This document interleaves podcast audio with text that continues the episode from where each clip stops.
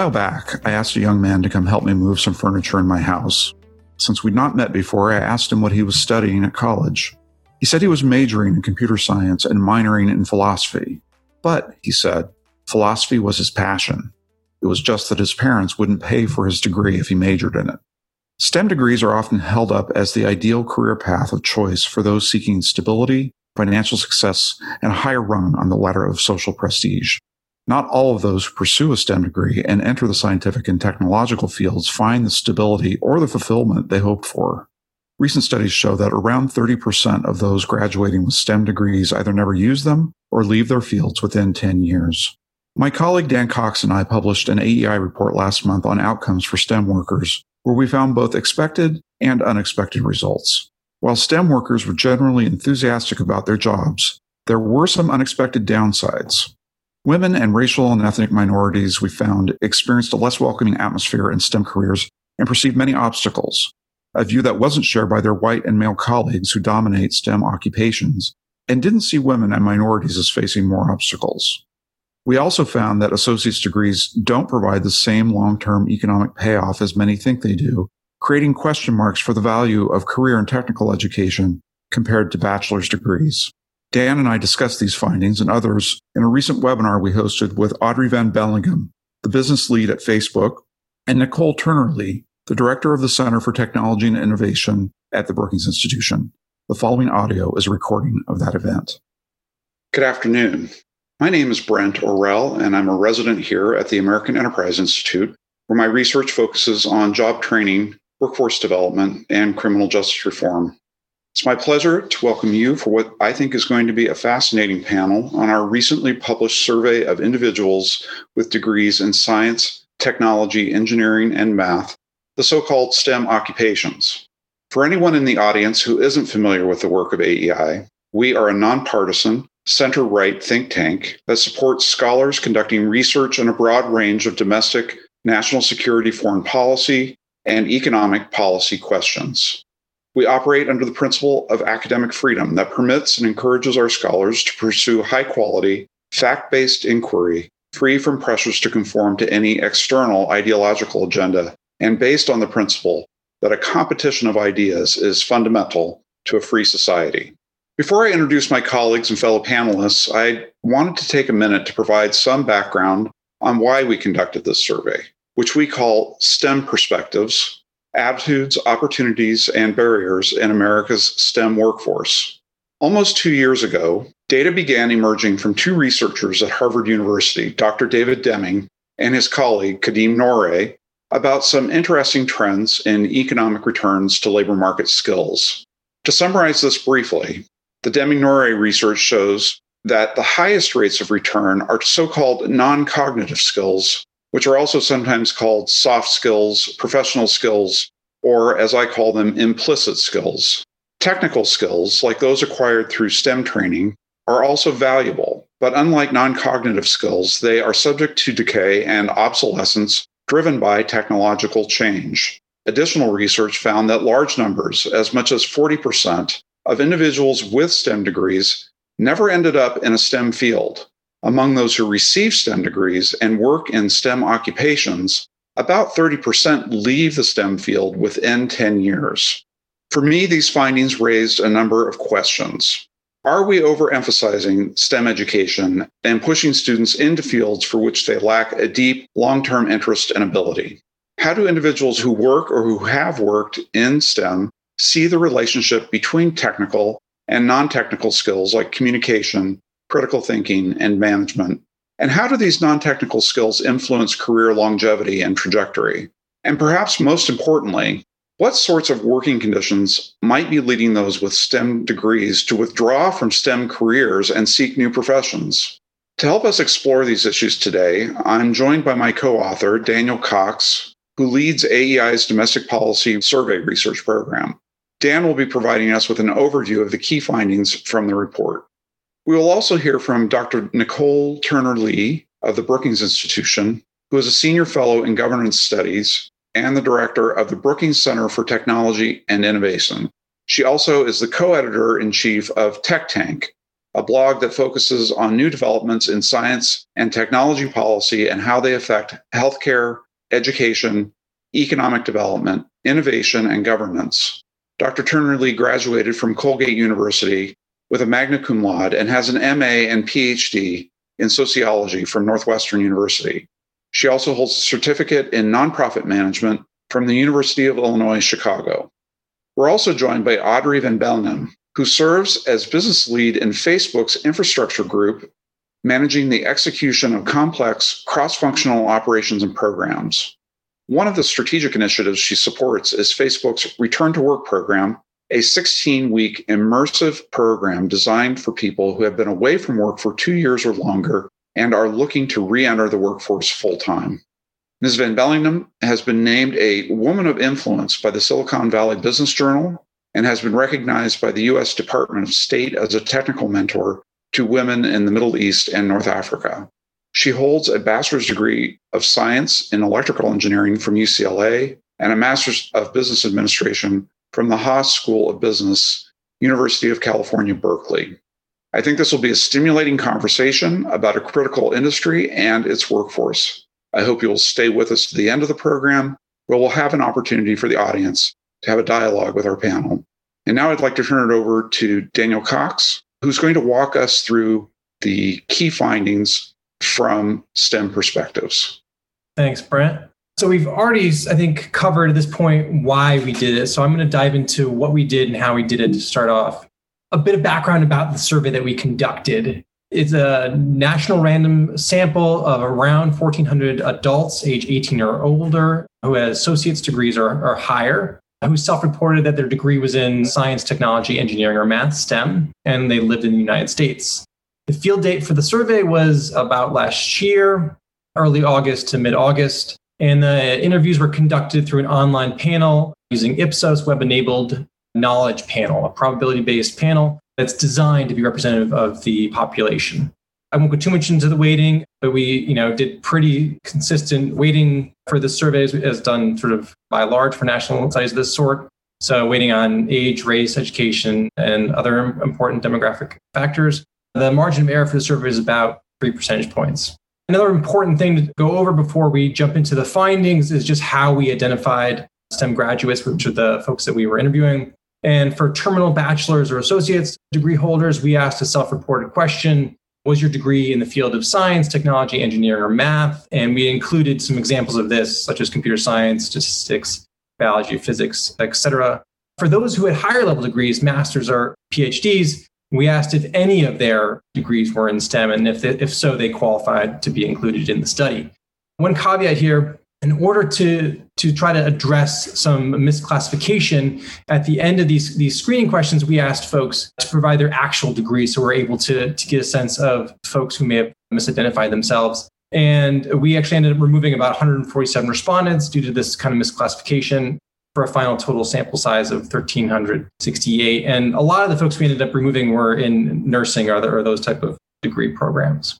Quick info about who we talked to 15% of the sample some grads were have associate's degrees half have bachelor's degrees about a quarter have master's degrees and 13% of stem graduates have professional or doctorate degrees there is a pretty significant gender skew perhaps not surprisingly about two thirds of STEM degree holders are men, about a third, a little bit more than a third are women again, pretty consistent with, with much of the previous published work on this subject, we find that uh, Hispanic and Black Americans are significantly underrepresented among STEM degree holders. White and Asian Americans are overrepresented. Asian Americans represent 6% of the overall adult population and 14% of all STEM degree holders. And conversely, Hispanics make about 18% of the total US population, but only represent 9% of STEM graduates. So, jumping into some of the main findings, look first at perceptions of the STEM industry and employment priorities among STEM graduates. By far, the interest in the subject matter is the most common consideration that STEM degree holders cite when they explain their reason for selecting their major. And this was true across age groups. We see that you know 90% more 90% of 18 29 year olds and 86% of those 65 and older cited that interest in subject matter sort of drove their decision making. It's notable, though, that for younger STEM graduates, career opportunities play a significant role in their decision making. For instance, 64% of young STEM graduates say job opportunities in the field were, were an important consideration, while only 37% of older STEM graduates said the same. Younger STEM graduates were also far more likely to cite salary and job security considerations when selecting their major.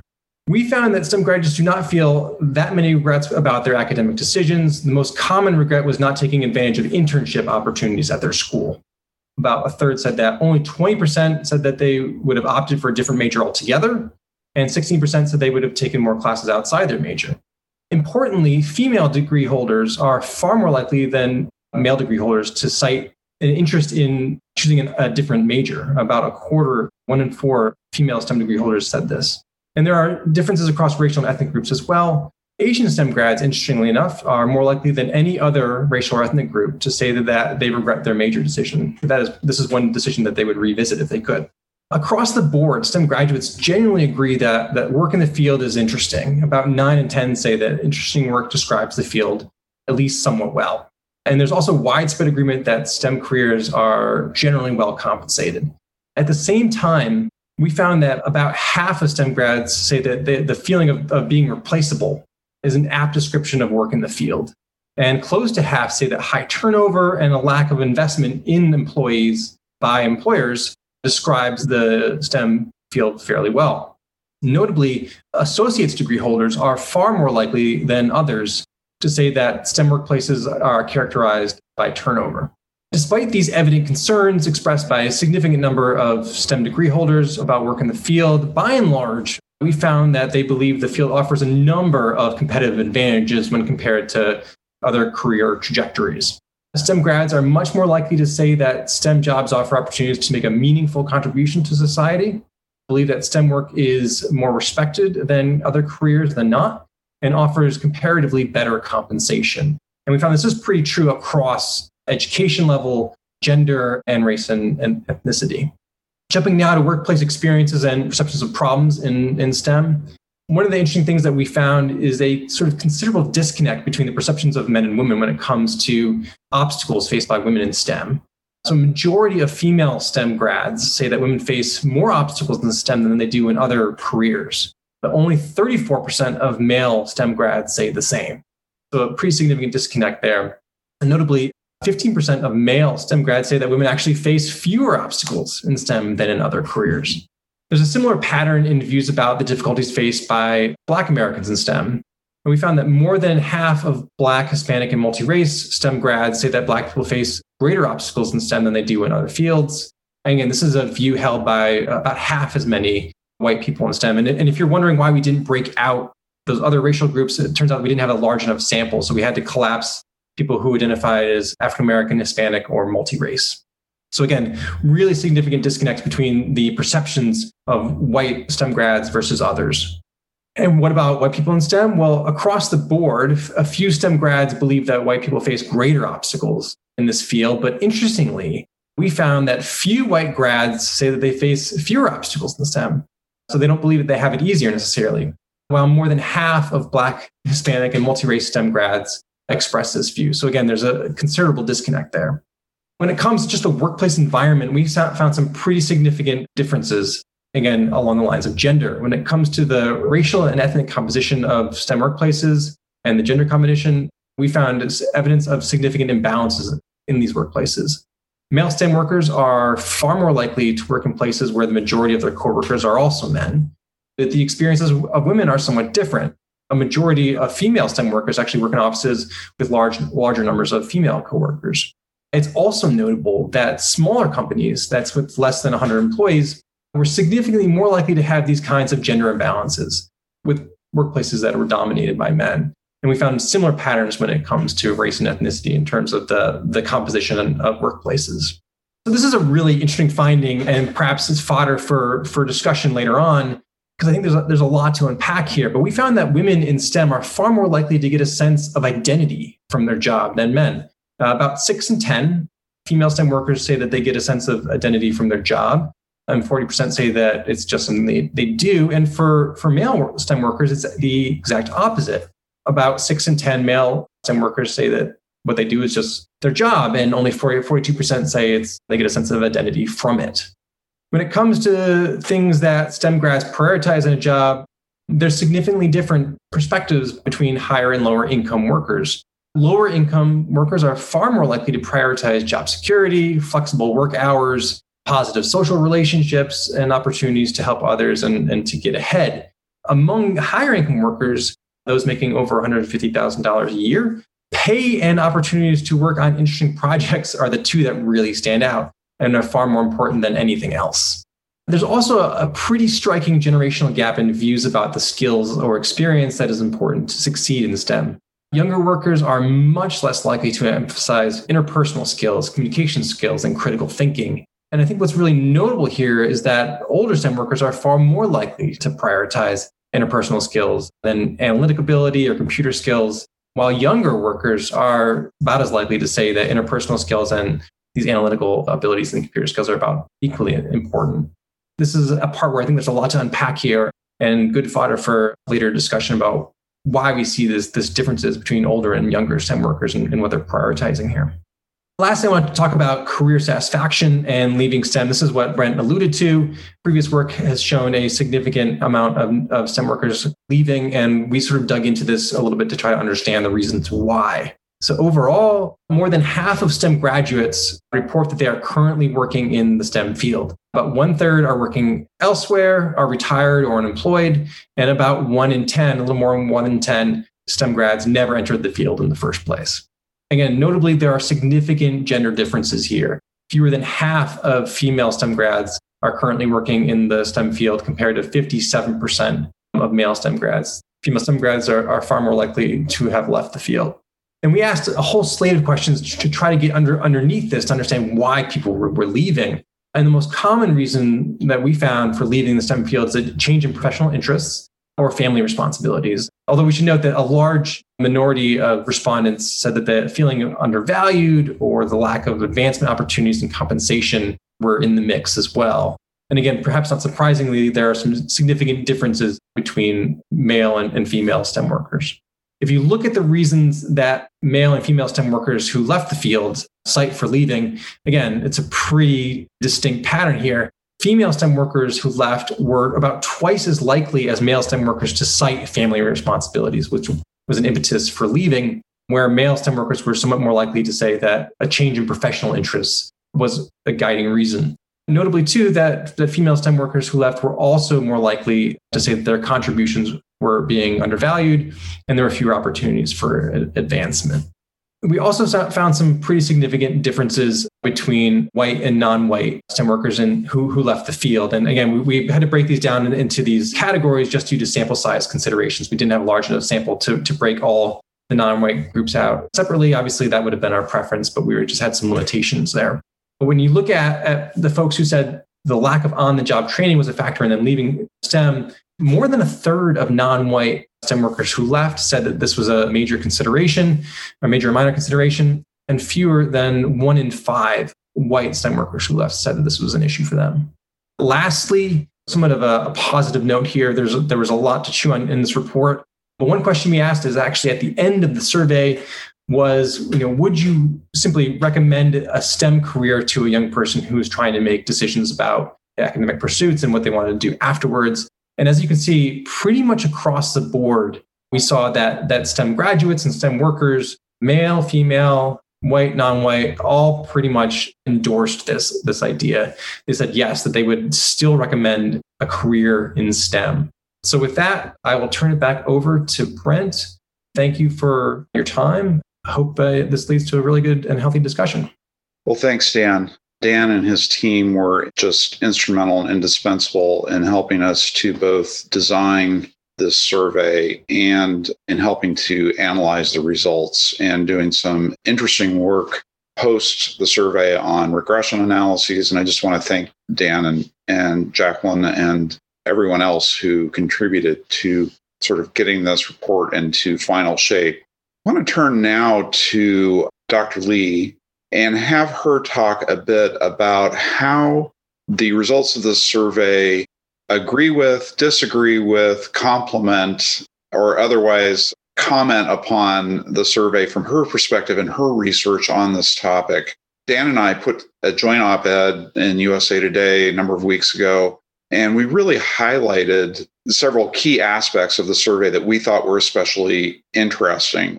The differences and some of the challenges as they relate to ethnic minorities, racial minorities, people who got degrees of less than a bachelor's, women in the STEM workforce.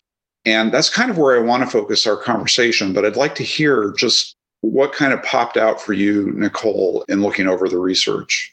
Thank you, Brent, for having me. And thank you to Dan for setting that up. And I look forward to having a great conversation with Audrey included as we sort of unpack your results. I mean, I'm actually excited that you went a little deeper in your study compared to what most people do, right? We, we kind of already know this narrative that when it comes to the types of disparities that exist in the number of people who are entering STEM from diverse backgrounds, that it's not equal. And it's not necessarily that it's not equal, but I love how you actually frame in the report that when we actually get into those places, we don't stay. And that's for a variety of reasons, which I would love to unpack just real quickly as we jump into this conversation. Let me also say this another reason I think that I'm sitting here is I'm a fellow at Arizona State University's Center for Gender Equity in STEM for Women and Girls of Color. So I've had a big interest in this for years. I've known Dr. Scott, who runs that center, for almost 25 years.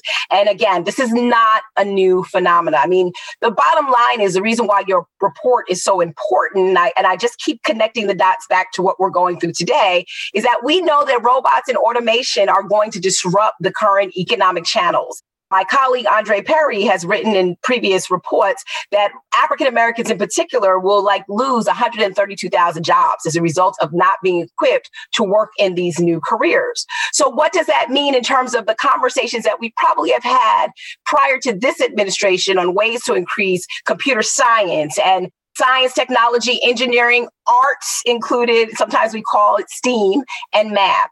Well, the first thing that we know is that we're not representative when it comes to the pipeline that we're actually creating to go into these fields. If you can actually just stay with me for one moment on that, I think it's important to sort of set that argument up. I have an African American son, and I can tell you this from firsthand experience that he was dissuaded from actually being a mathematician or an engineer very early on in the pipeline, beginning in that stage when he was in K through three. We tried again when he got to middle school from six through eight and there was not a lot of support, not a lot of representation among his faculty. And then we tried again in high school and tried to get him to move into some type of STEM career.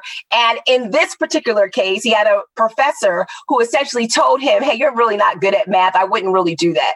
And research has basically demonstrated overall in pipeline that we have to hit kids at all stages. And I share that story. One, I'm a proud parent. He's an English major and he just actually enrolled at College of William and Mary that's not his thing. But I experienced firsthand how important this conversation that we're having is today. Because without having a deliberate conversation on not just the types of programs and funding that we need to invest in African American and Latina kids, in some Asian communities who are not necessarily the model minority when it comes to these careers, we don't really have these conversations around where those bubbles get bursted in terms of the enthusiasm and motivation around these types of careers. We're not going to capture the true essence of the reasons I think that Dan laid out in your study why we're not seeing higher rates of retention among communities of color.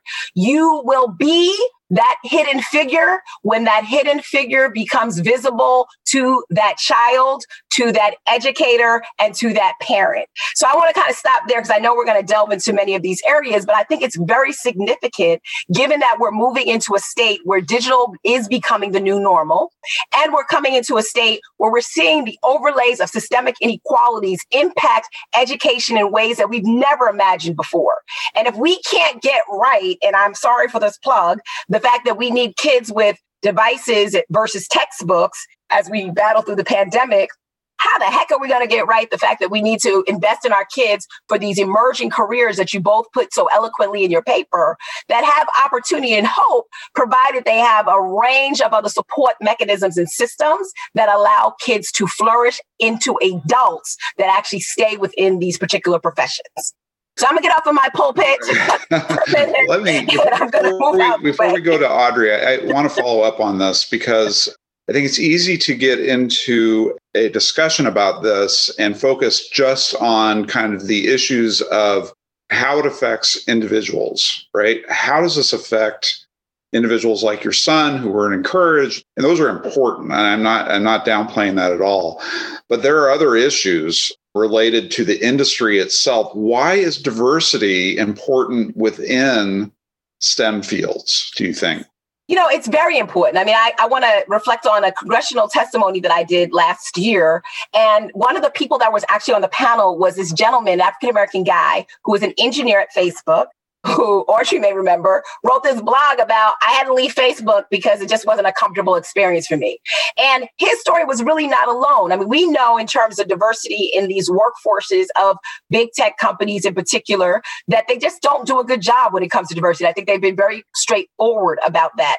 Less than two to three percent of the frontline leaders who make hiring decisions are not necessarily people of color. And then when we do get hired, we're in jobs that are support jobs like HR or we're in jobs that maintain facilities and stuff like that what I think your report is suggesting is that we need to create these cultures of diversity and inclusivity that allow for people to flourish. And I think what's so interesting that I have to say and push back just a little bit, Brent, that it does start from the age of my son.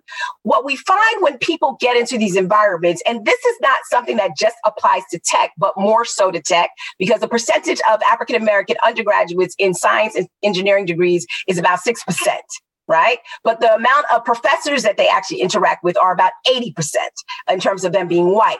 So when you are a person who has that competency and skill as to what you all are arguing, and you're in an environment where you have always been seen or portrayed as like the underdog or the minority, it's not just the explicit discrimination that you experience within your job, it's the stuff that we're actually seeing play out on the news. I'm walking my dog in New York City without a leash. That's a micro transgression because I'm seen as a threat. I may not come out to the cafeteria and eat with everybody else. So therefore, I'm not being friendly. And it's these concepts of how we actually look at why hiring and diversity is so important. It's not just because someone sits at the table.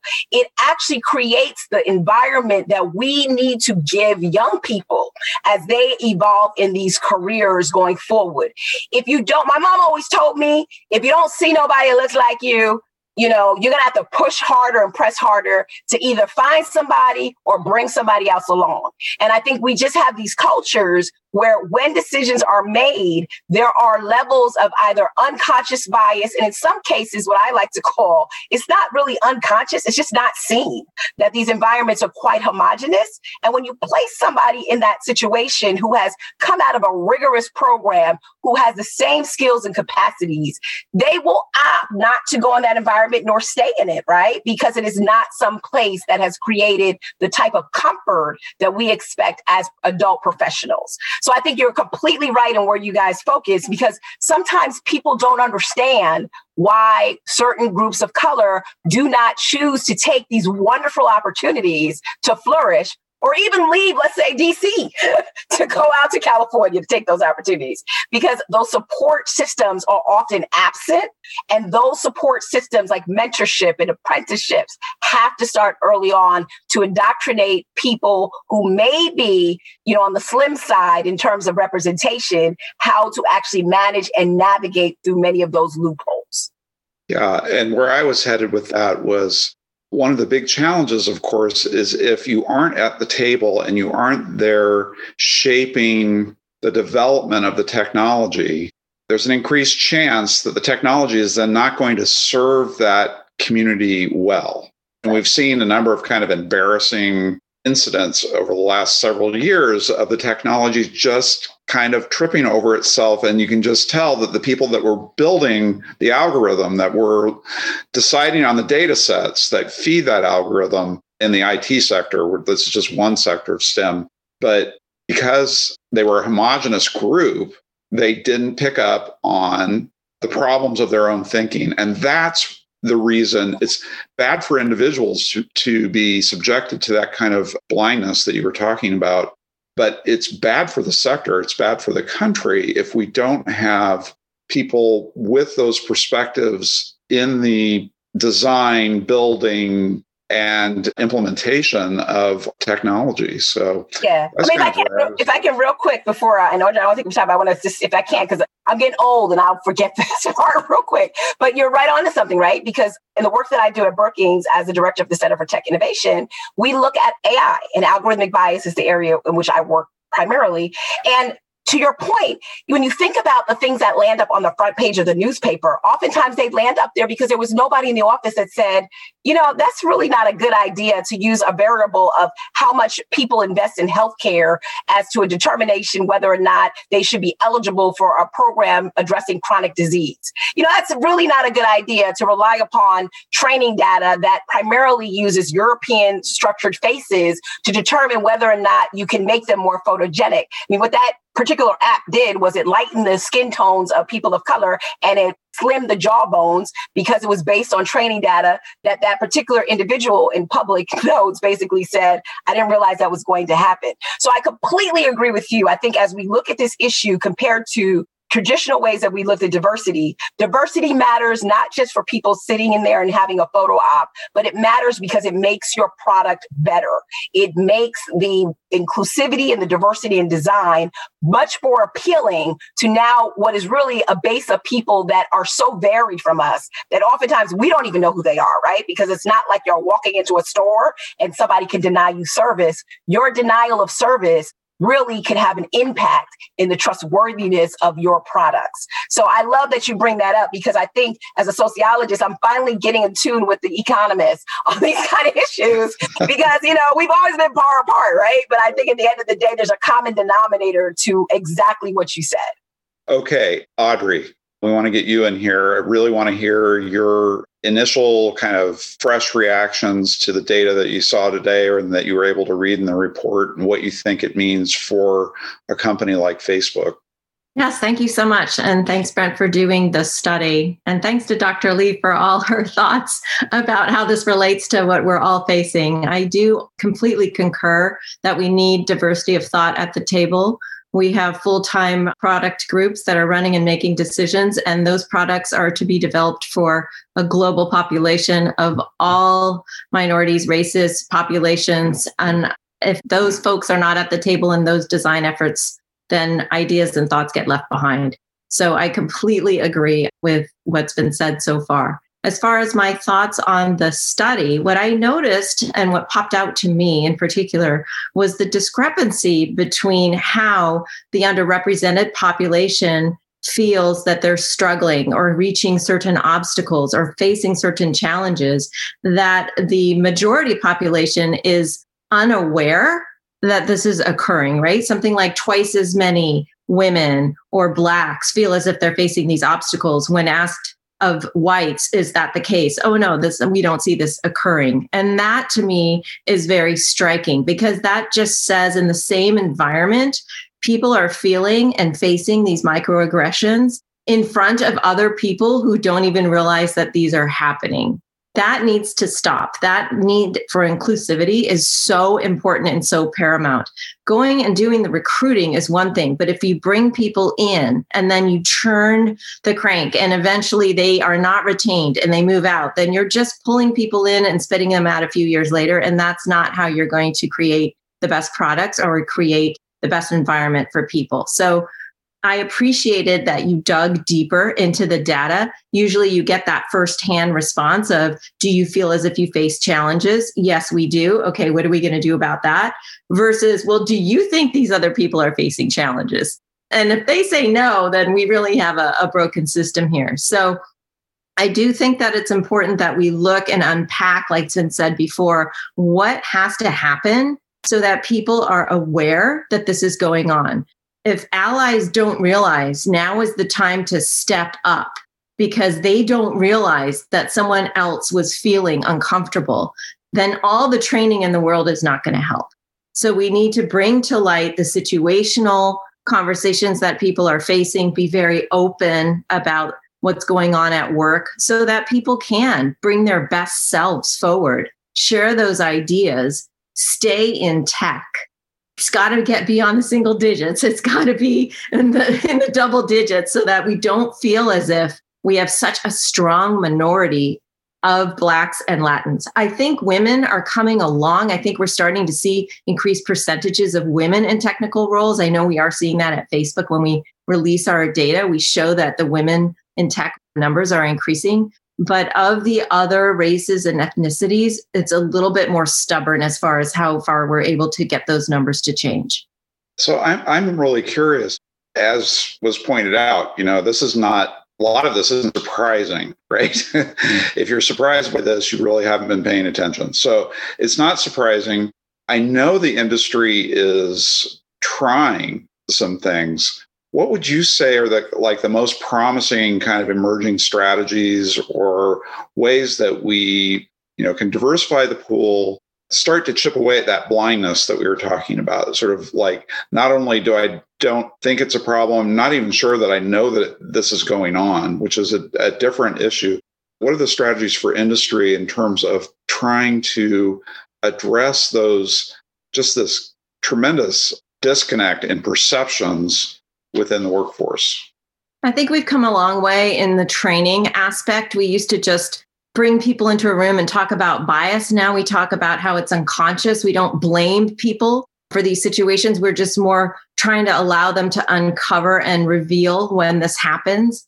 So we're talking more about allyship, we're talking more about participation, mentoring, bringing people into the fold and the mix of decision making. So I think that's one aspect of it. I've also seen a lot more in the way of publicly sharing representation data. This has happened really in the last five years where companies are publicly sharing, okay, this is the number that I have, and this is the number what, that I want to get to. And that's going to hold companies accountable for reaching some of these long term and long range goals. So, for example, at Facebook, we have a 50 and 5 initiative. So in 2019, we announced in five years, we want to get to 50% underrepresented people.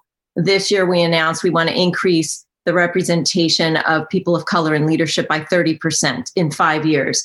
And these are huge numbers to have to reach. It's going to take five years to get there. But at least companies are starting to come forward and say, This is my goal. Hold me accountable for this. And I will make sure internally that we're measuring and that we're allowing for the planning necessary to get those numbers to move in the right direction. Nicole, did you want to jump in on something? No, I mean, I agree with Audrey. I think that we have experienced in this country in the last two months, I think, the greatest diversity lesson that any of us could ask for. And we are thankful to George Floyd for being that sacrificial lamb that opened our eyes to just how entrenched racism and discrimination are. And I think to Audrey's point, it also really with the companies that wrote checks. I mean, I know with the companies in Silicon Valley, for example, millions were exchanged and offered to organizations that were expressing and advancing causes for people of color. But here's the deal, man. You can give the check, but you also have to demonstrate that in your C suite, in your executive rooms, as well as within among your business decision makers and product designers. And let's not just say that everybody who works at a company like Facebook has to be an engineer. There are other jobs that people can do. I'm a sociologist. I talk about science and tech all the time.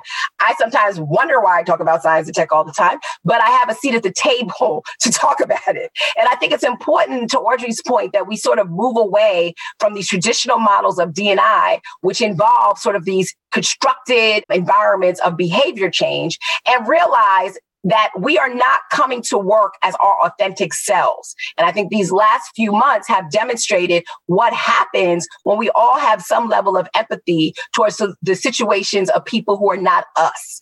And I think if we were able to package that and bring that to places who find nothing wrong in looking around a room and just seeing Caucasians or just seeing men, you know, we got to figure out how to get past that because without metrics, and I love the idea. I, we just did a podcast at Brookings on race and tech with former FCC chairman Tom Wheeler and my colleague sociologist Rashawn Ray. And one of the things that they brought up is could you put together an equity dashboard or index that could get at some of the things in the report that you're talking about that not just measure numbers, but the quality of the work environment, the ability of adaptation, the commitment to making sure that there's a Rooney rule when it comes to talent identification of women and people of color and people with disabilities. I mean, all of that matters, but unless it's strategic, intentional and comes with some layers of consequence or incentive, we're going to keep saying, like Audrey said, you know, we're going to bring people together, shame the devil out of them, and then hope that they're going to go back and be different.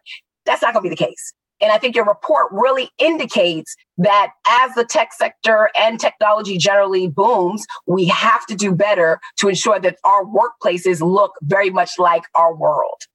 So, we've talked a lot about the industry, you know, some of the changes that are going on, the changes that are needed, Uh, new strategies. I'm curious about the other end of the pipeline from both of your perspectives. What do we need to be doing to develop the talent so that there's more people for the facebooks and the googles and the engineering firms and you know all of that what what do we need to be doing to strengthen the the other end of the talent pipeline from your perspectives we'll start with audrey yeah, I think we we talked a little bit about this earlier is having to get to students early in their student careers. It's not high school, it's not middle school. It's as soon as science and math becomes part of the school curriculum. That is when students are deciding if they're good at something.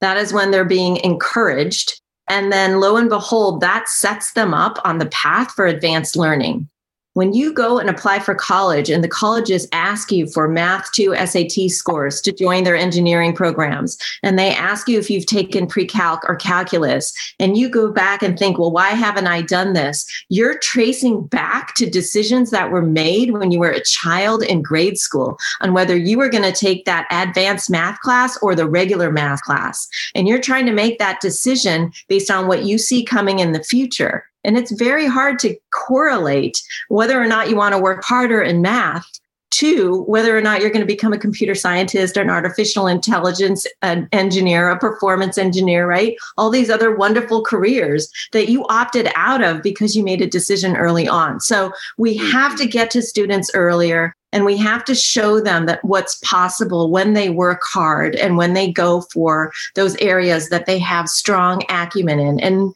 and not to be discouraged. I was fortunate. I had a father that's an engineer. I had teachers that pushed me and that led to the opportunities I had in college to select a major.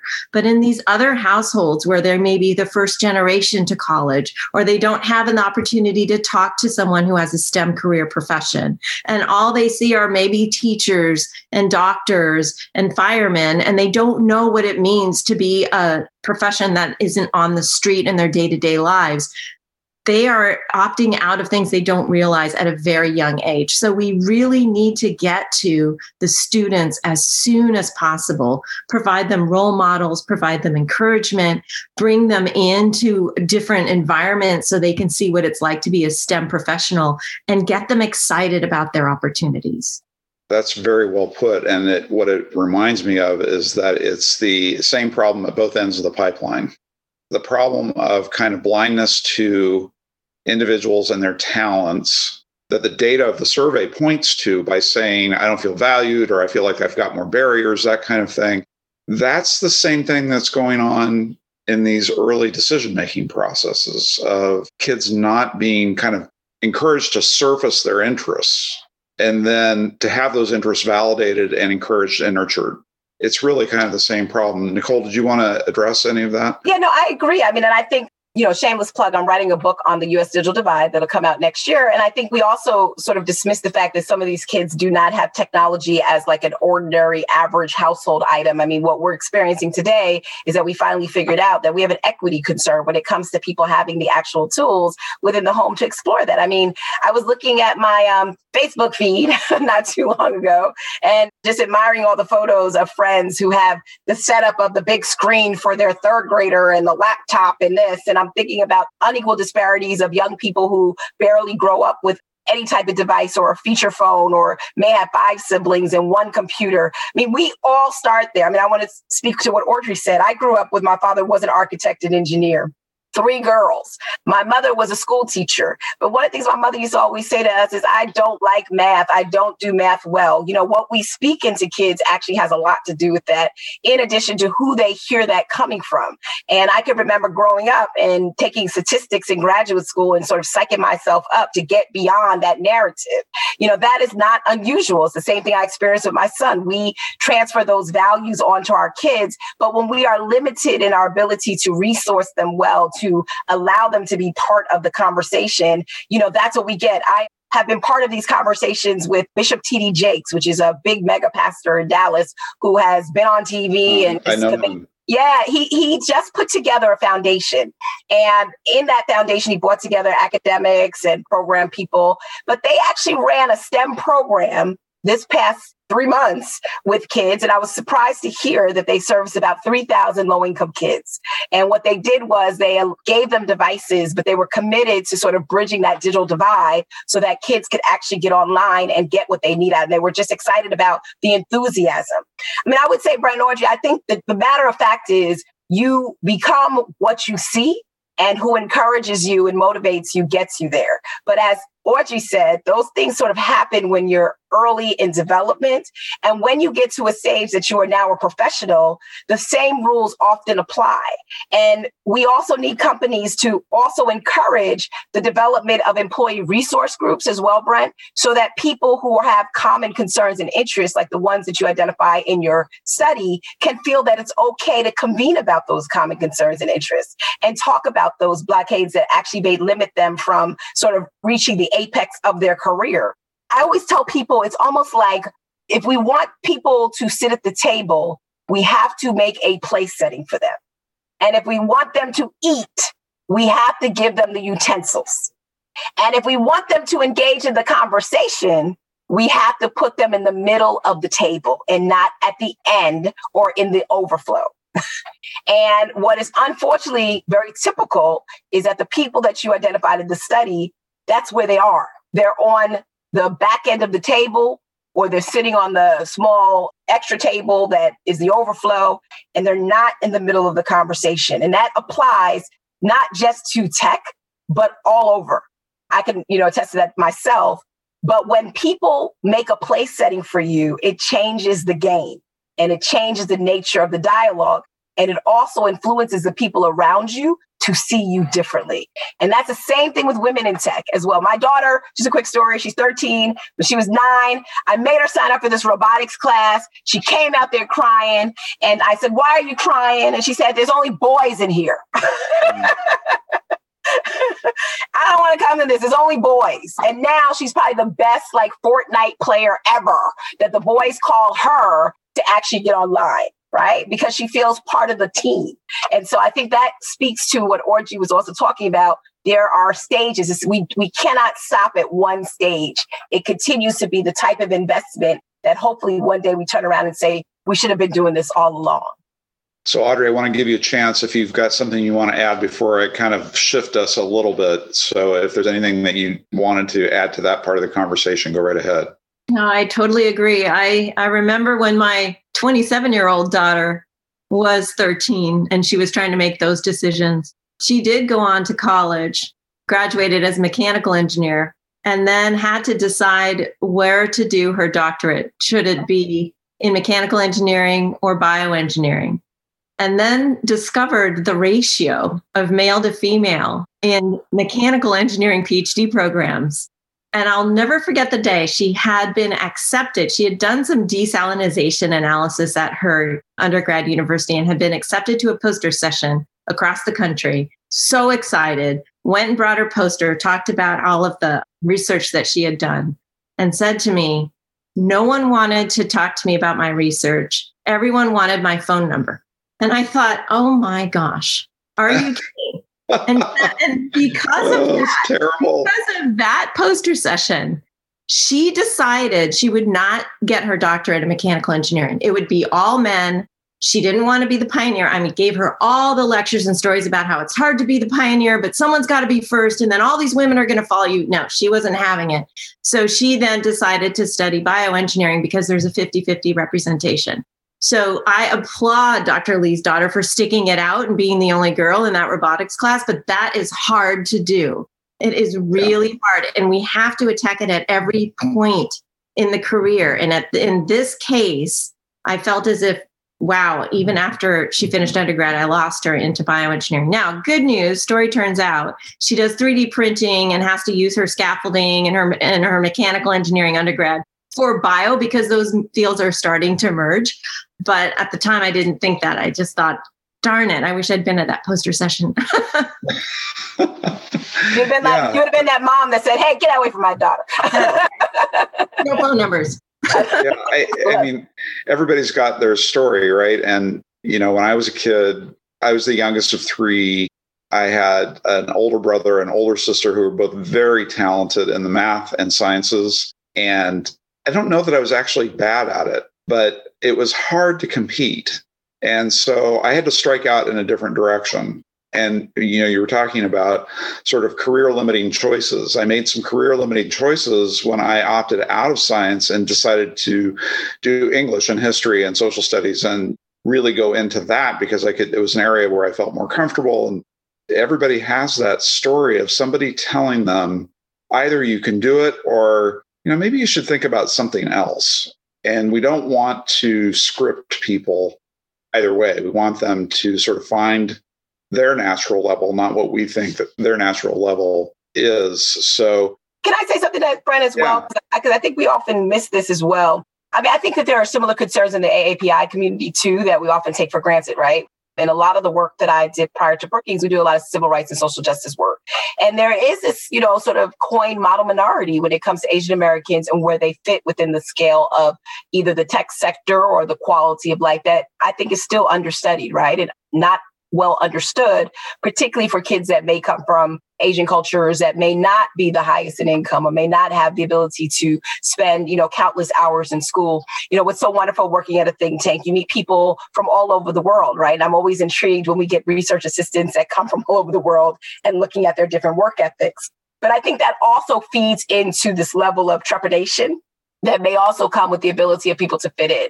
And so as we think about the questions that you raise in your story, it's really important to think that, you know, this is not something that is always Black and Latina, but it also has implications for Asian American communities as they try to figure out how they break through some of the stereotypes that may be attributed to them or find balance, right? When it comes to trying to appeal to be the smartest, I'll never forget. I had a, he just went on to get a professorship at Gallaudet, but I had an Asian American intern from China. And I just remember he would always be in the office like until 10, 12 o'clock in the morning. And you know, for people working a think tank, that's like unheard of. You know, we usually shut it down and we go home, have dinner, you know, think about the things we want to write about. And if we're writing at 12 o'clock in the morning, it's probably from some comfortable place that no one knows about, right? Or that our family has let us alone. But, you know, I had a conversation with him and he explained to me the amount of pressure that he had in education to actually make sure he maintained that standard. So I think what's so interesting as these STEM professions evolve and we see this demand for more people who are skilled in the biomedical as well as robotic space and automation or where we're seeing intersections between commerce and robotics that we're going to have extra pressures on people right and so we're going to have in the one hand historically disadvantaged groups in the united states that are already behind the eight ball when it comes to their exposure to math and science. And then we'll have people who may be immigrants or otherwise that have overexerted aspirations to succeed. And what's so interesting is that we never really hear about those that are predominantly represented outside of you know women having the same issues like white men and where they fit in this right so i would love to see like more on where they fit? Are there reasons why you know they're not part of the solution and maybe they're part of the problem? Are there ways to advance their thinking on this in terms of you know the types of pressures that are imposed is it possible to change the paradigm of the narrative of why it's important to go to a historically black college that graduates 99% of their engineers and take a risk on that school, you know, versus trying to find that kid at Stanford who is one mm. of two. You yeah. see what I mean? And, and I think that might be as part of your work, like the next stage, which is what I think Audrey mentioned. It's so interesting to see these groups side by side because oftentimes they're isolated by their particular perceived problem versus really trying to figure out how is the whole environment sort of contributing to the whole. you know, the bigger issue. We're going to be moving into audience question and answer here in just a few minutes. It's impossible to have a conversation about anything these days without talking about COVID and the stresses and strains that it's putting on American society in a bunch of different ways. Everything from physical health to the digital divide to remote work to you name it. COVID's changing a lot and it's changing really quickly. You already alluded to this a little bit, Nicole, about this remote learning thing for kids, I think is a huge challenge. It's a huge challenge for everybody. But if you don't have high speed internet in your house and you don't have three or four laptops laying around, and if you don't have a bunch of the other technology, it's just that much more difficult. Let's dive into that issue a little bit.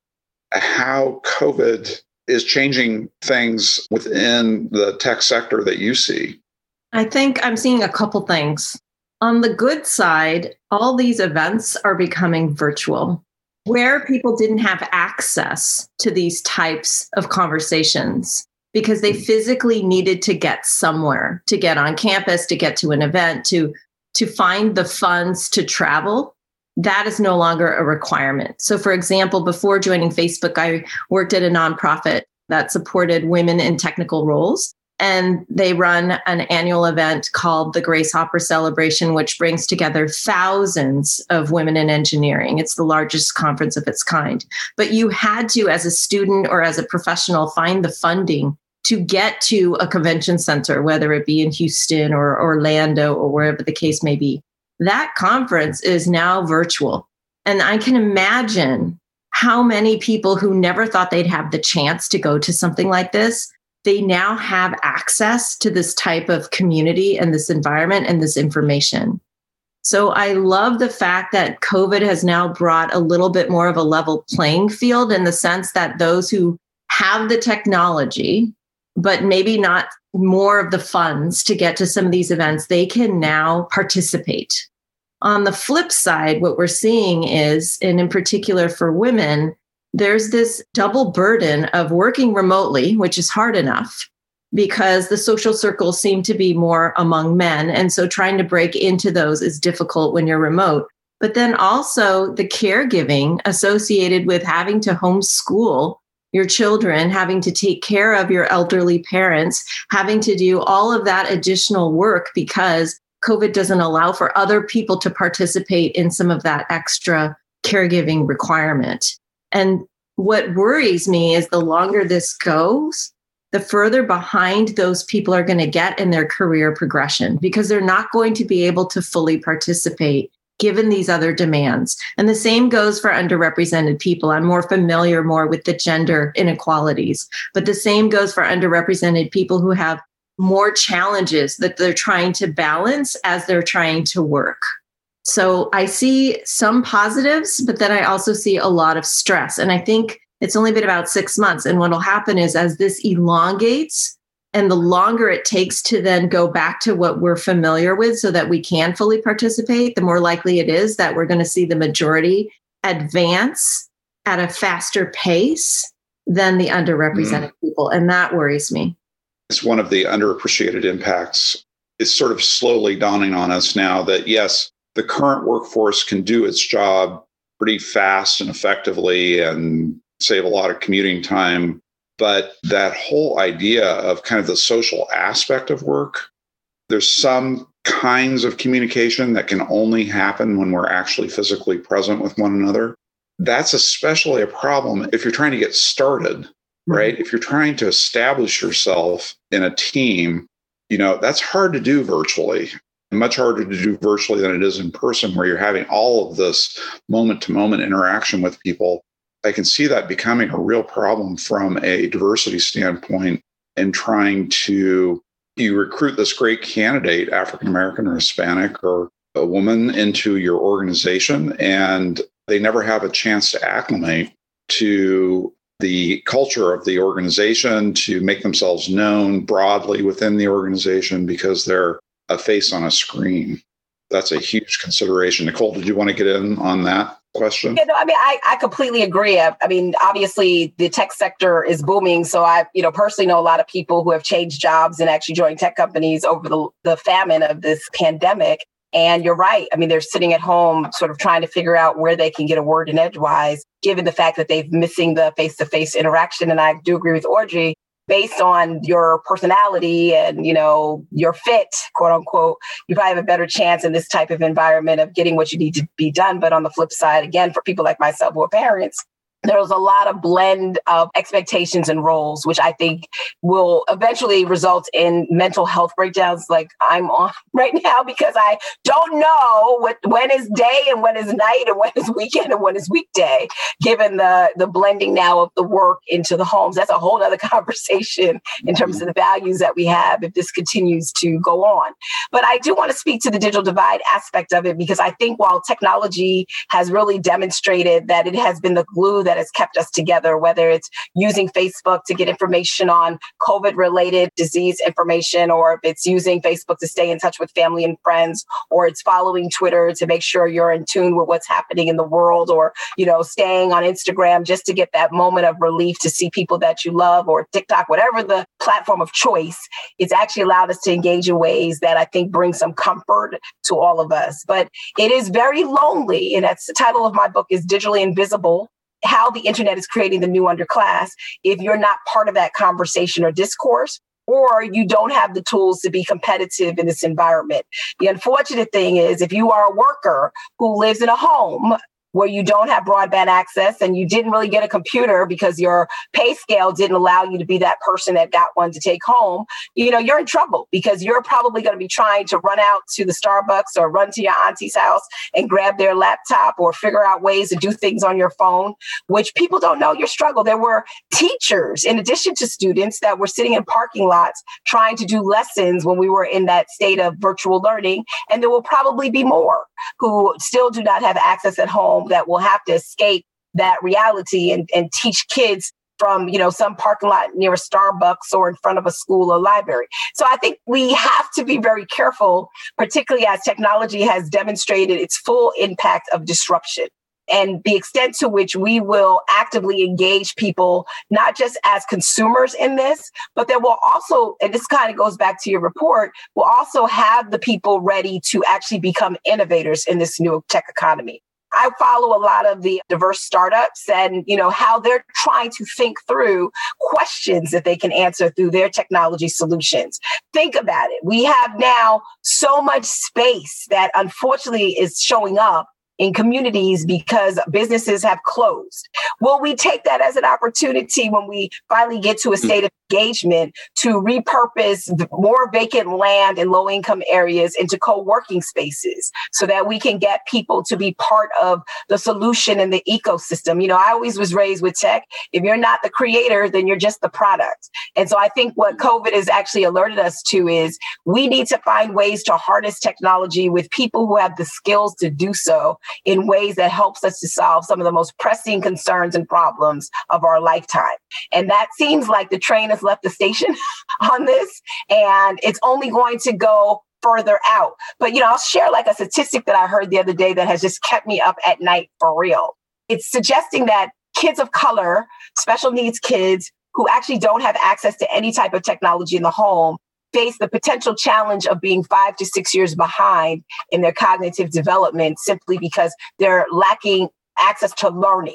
Not this remote, virtual, asynchronous, but they're not in contact with any type of professional that's going to help them gauge their skills going forward. And so those kinds of things I worry about because if we're already in what we're, we're talking about today, if we're already behind in getting young kids of color and poor kids and other kids to the table, what does that look like if they've lost six to two months to a year of math training and learning and cognition that they're able to actually apply to a job? What is that going to look like if in this country we're not really supportive of summer school and other mechanisms to get kids up ahead? So uh, it's things like that that keep me up when I start thinking about how vast the digital divide is and how less binary it is and how it actually impacts various sectors of our lives. Very interesting. Okay, we're going to go to some questions coming in from Twitter, and we've got one on email that I want to do first. But the question is it has been pointed out, and I'm not sure by whom, but it has been pointed out that anti bias training increases resentment among employees that undergo it and reinforces stereotypes. If that is the case, what should be done? Would that affect company performance? Yes, I have seen uh, some of those studies and I can't recall where I saw them, but something about two outcomes that come from requiring anti bias training. Number one is, oh, I've gone to training. Now I'm not biased anymore. That's number one. Or number two, I don't know why you're making me go to this training. I've never been biased. So either of those outcomes are not what you want from anti bias training. So companies that are looking at how to offer this type of information for those who want it rather than requiring training, it's optional. It's strongly encouraged. It's something people talk about. You want to go to the class because people are referring to it and you didn't attend, right? So it becomes part of the environment and the culture to go and learn about what bias means, to understand when to recognize it, and then to understand what to do when you run into it. So I think that is what we were talking about earlier about how strategies have shifted a little bit in the training structure. It's no longer a requirement, it's not something you have to do, but it's something that you yourself want to learn more about because of the way the company is operating and embracing this information. So I do agree that there are ways to do bias training successfully, and there are also ways that have been done in the past where it's backfired and people haven't gotten out of it what we hoped. Yeah. If I could jump onto that too. So when I was in grad school, I used to take a lot of little side hustles, and one of them was to actually do the type of diversity and anti-bias training with Fortune 500 companies. It was my way to pay my rent through grad school, which was to take a group of people, take them out to some beautiful hotel resort, give them five days of communication training and, you know, why it's important to recognize that people are different. And what I've realized as I've gotten much older, because that was almost 20 years ago, that we all make personal conscious decisions to be different. So I recently gave a keynote to a big tech company, about thousand people. And one of the things that I said is that when we are now in this environment where we're actually having very complicated and very sensitive conversations about race, that is probably the moment in which we will all realize that it was probably okay back then to have complicated and sensitive conversations about race. It's only in those moments where we think that these conversations are divorced from our realities, is that's when we actually mess things up the reason why I think young people and particularly young white folks are really interesting to me oftentimes is because they may hear a story and oftentimes when as researchers will talk about our research and one day I was talking about my book and how I'd gone out to a farming community and met with this farming community and how the, you know, this place that I went to, I was probably the only African American in the whole town. And, you know, I saw Confederates, et cetera, et cetera, et cetera, to the point they were hanging as wallpaper. And, you know, and I was sharing that story. The young woman came up to me. She said, you know, I'm so glad that you said that. She said, because my grandmother lives in a place like that. And as a result of that, I feel like when I go home, we have these conversations. Now, as a person who has you know experienced the trauma of racism etc you know i am one of those people that's always open to listen and hear. But what i told this young lady is that you need to go back and tell your grandmother because telling me is not going to change the way she feels about things.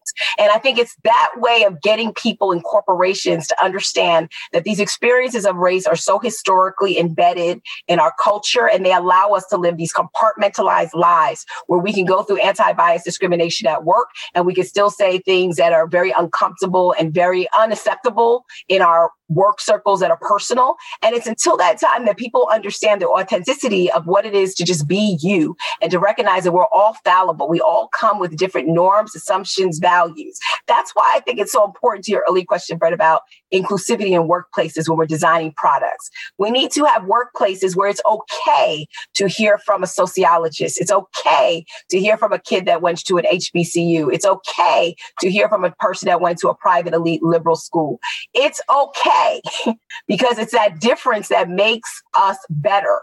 And I think that's what has happened over the last decade or so is that particularly in corporations, what I found in my DNI work is that we've contrived these environments and allowed people to do things without incentive, honestly, but to change a behavior that doesn't tie back to the performance overall, but it doesn't tie back to the fullness of the experiences of human beings and we haven't yeah. given people a safe space to be able to have those conversations. I, I think that's like, very well put. And one thing that I've been thinking about in this regard is that we have sort of different buckets of this problem, right? We have a systemic racism problem in which historical practices are, in, are so embedded that they're invisible. So you've got that problem. You've got a systemic disadvantage problem which applies to people kind of regardless of race. I mean, if you're coming from Appalachia in this country, you're a white person from Appalachia, you are subject to systemic disadvantage just by the way that you talk. And I think one way of kind of getting at this, really talk about the positive side of systemic difference, that we need those differences. They're not liabilities, they're assets to us as a society. We do need to recognize that there are negative manifestations of these problems. But there's a flip side to that where if we approach it from an asset standpoint rather than a liability standpoint, we might be actually be able to turn it and make it useful to us. So, next question, and this is kind of a question that I like to ask actually on my podcast and when I'm interviewing authors is what drew you into this issue? Either both of you, what drew you into the field of STEM, into wanting to reform STEM or work in a, you know, a corpus, that career question, the vocational question of what brought you into this work? So that comes from Twitter. Somebody wanted to ask that question. I'll jump in and then Dr. Lee can follow. But like I said earlier, my father was an engineer, but I think what drew me to the profession is I'm a bit of a fighter. And I think you have to have that kind of fighting mentality if you're going to enter a STEM profession. We talked about how high pressure it is. We talked about how rewarding it can be to work on some of these products that billions of people are going to use. So it's a high stakes game in in my opinion to put all of your intelligence and all of your capability on the line on the job that you love. And that was also in your research.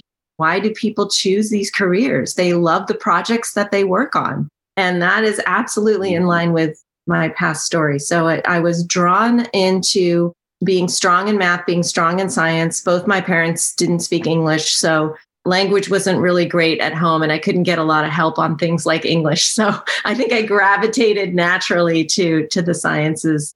And then as I pursued those, found that I could get some help, saw some role models and also was fairly good at it. But in addition, you're constantly facing some microaggressions as you're a minority trying to approach a career that you are not necessarily welcome or included in. At least that's how it was when I was deciding on my major 30 years ago. So you have to have a little bit of resilience, tenacity, some stamina for the fight, and you have to be in it and have to want to do that. And so, not to say that it's that bad now, but at the time, it was less common to see people of my background in some of these classes. So, my background is also a Pacific Islander. So, I have a lot of different things going on in, in my heritage. So I, I, do appreciate the challenge. I do appreciate the projects that have never been worked on before. I like innovating. I like solving problems. And then that kind of led into the career path that I've taken. Boy, that's so fascinating. Sometimes these stories get told as kind of hero stories. You know, I was so tough and persevered and overcame.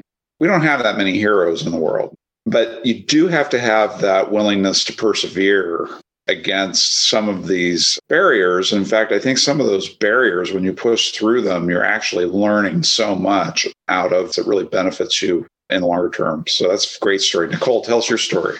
Yeah, no, it's so interesting. So I didn't like math and I really didn't like science, but being the child of an engineer architect, as well as a mom who was a, a, very forceful school teacher, you know, we were told to succeed. So I did. And when I chose the field of sociology when I was at Colgate University, it was one of those areas that people are like, well, what are you going to do with a sociology degree? Well, you know, fast forward many, many years later, I'm at Brookings, okay? and he's sitting next to AI. And so, you know, I think I got into tech to tell you the truth because one, as a social scientist, we're still trained in a methodological approach to look at society. And our way that we look at society in terms of statistics is really around frames of institutions and people and the intersection of, you know, how these structures sort of all evolve. So when I sit with my engineer and computer science friends now, as I'm doing more artificial intelligence work, what it suggests is that my range of thinking is as important as theirs. And what drove me to really get to the stage where I sit at now, and I'm one of the few people who work in tech policy who is not a lawyer, was because of this interest in humanity. And I tell students all the time when they ask me, well, how did you go from a sociology degree to a PhD on collective memory of African Americans to now doing tech policy for over 25 years, specializing in everything from spectrum policy to infrastructure to digital divide to AI? I say, one, because I realized that the inequities that undergirded this evolution of tech needed somebody to deal with that. And so that's how I pushed through it was very interesting when I first came to DC. You weren't always asked to be on the panel. A lot of, and you know, this brand, a lot of networking things where, you know, people have been around for a while. And, you know, I had great mentors and great leaders. I got to DC through former FCC chairman Michael Powell and former FCC chairman Bill Kennard, who believed in me. You know, many people along the way I count as mentors and friends who really kept pushing me to keep going. And my current environment, my current immediate boss and the president of Brookings have been equally supportive.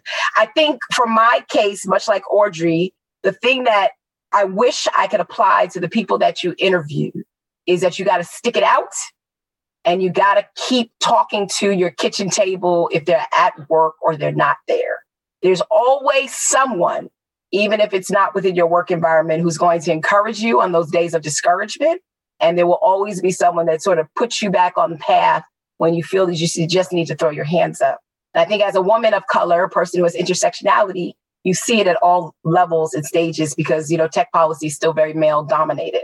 But you know, I think like Audrey and probably like you, Brent, it is my responsibility, given what I've gone through, is to bring other people to where I'm at. So I have this full mission that I'm very, very open about, which is at some point I want to retire. And at some point I need somebody younger to do this. And I'm very, very clear with students of color and women, you have to be that person. So I'm very open to calls that come my way and people who want to learn how to get into these spaces.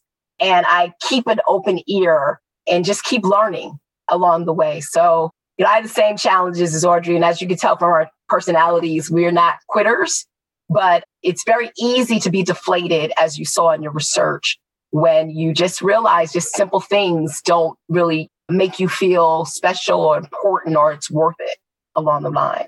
It's such a good word on the question of what we do once we advance past the midpoint of our careers, right? We have this duty to spend less of our time promoting ourselves and more of our time promoting others to help bring along in their careers. I agree completely. Second question What can companies do to address the problems with attrition in the STEM field among female workers? And then what can coworkers do? Sure. So, as you mentioned in the opening, I do support the Return to Work program, which is a way that companies can bring women back to work who have decided to take a career break. It's not specifically for women. We're just seeing a large percentage of applicants and participants are women. So, I think what companies need to do is just open the door to different avenues of people to come back into work or to join companies that may have non traditional backgrounds. The Return to Work program is only one of many programs that we have at Facebook, and other companies have similar programs where we're looking at allowing people to come in to experience the environment, to work alongside the teams, to feel as if this is an impactful career for them, and then mutually decide if a full time position is warranted. So I think there are a lot of different ways that companies do this. Summer intern programs are another example where you come in, you have this 12 week experience, and then you decide if the company is right for you just as much as they're deciding if they would like to have you, right? And so these types of temporary and opportunities for employment are the way I think we can get different people into the office, work with them, and then bring them in full time. Right. And I, I, would say also what companies can do when they're, particularly women, allow a woman to call a woman and tell them about the experiences that they have. I can tell mm-hmm. you, like, it's been so valuable, and I've served in that role as well when somebody who is the hiring manager says, Hey, do you mind such and such calling you? And can you give them, you know, the scoop on what it's like to be a female at this institution or this job? I think we we sort of again because we're sort of scared of you know, rubbing people the wrong way, that we forget that those kind of affinity groups, they start before the person comes into the office. And so if you give them that type of comfort that they have the opportunity to ask questions from, you know, where can I get my hair done or where's childcare or is the company supportive about X, that actually helps influence the decision I'm the person who wants to come to the company. And it also creates, I think, a bond with the coworkers because you're sort of not walking in by yourself. You actually have a, an ally, which as I like the way Audrey talks about that once you enter into the door. Okay, so this will be our last question, and we're going to wrap up. What can other students within STEM do to make it more welcoming? I just love that question. You both got huge smiles on right now, but I want to hear what Nicole has to say about that because it does strike me that, again, this isn't always about people in authority. It can be about your colleagues, you know, the people at your own level. Yeah, I mean, I, will go back to my son just real quickly, and I'll, I promise to be short. You know, so he's in his last year. He's in the IB program. He's got math again, and it's like every year with math, it was like between him and I, it was like, oh Lord, you know, what are you to do? Are you going to study? What do I need to do? You know, I'm like, I can't be an advocate for you. And so I once was having a conversation with him, and I said, why don't you just talk to somebody who's in your class and just see if they could actually be helpful? And I have to say, for people who are trying to figure out how to encourage other people, he ended up getting this wonderful student. It happened to be a woman who was in his class, and they spent time now that people have the tools that we didn't have when we were growing up. They were able to FaceTime and sort of work through problems and equations. And as a result of that, he aced his math. His last year of IB math, he got a B plus. And what I was actually thinking is we need students to do more of that. And part of it is our challenge too as parents to take the pressure off of them to just spend the 40 hours of studying and just focusing on themselves. But perhaps we need to say, I encourage you as a community service or I encourage you as a friend to find somebody and just sort of help them think about math and what that looks like. And at the end of the day, I think that for younger generations will be so fulfilling. I love this question. This is such a fantastic question. I also have a son, he's studying mechanical engineering. And what I've said to him is there are not very many girls in your class. How many girls do you have in your class? Think about how hard this is for them. They don't have as many people to reach out to. Offer your service to help them if you see that they're struggling. What we don't say is when you teach someone, you learn it better yourself because you've done that teaching.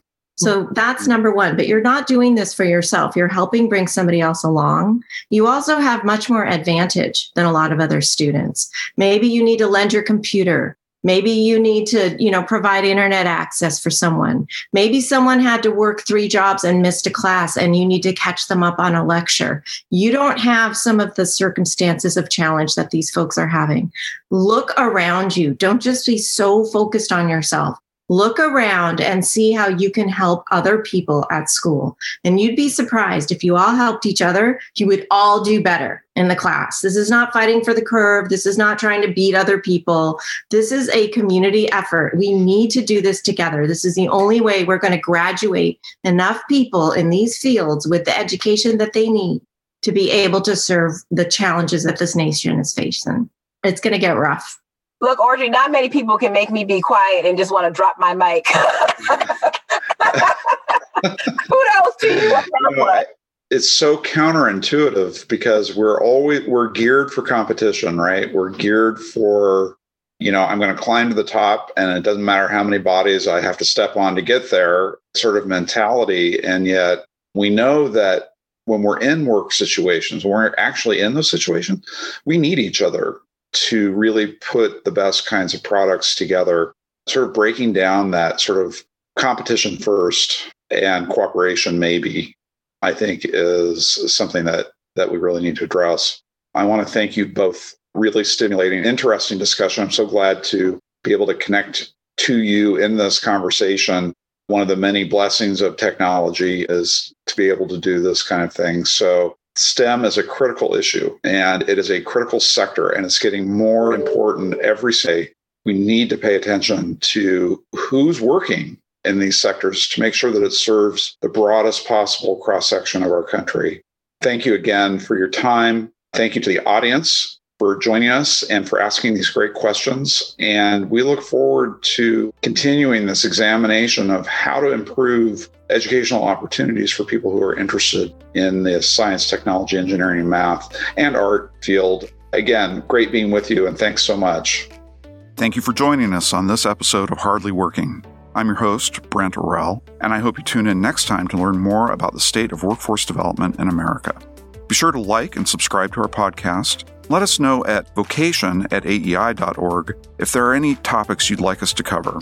As always, we hope you find the job that fits so well it feels like you're hardly working.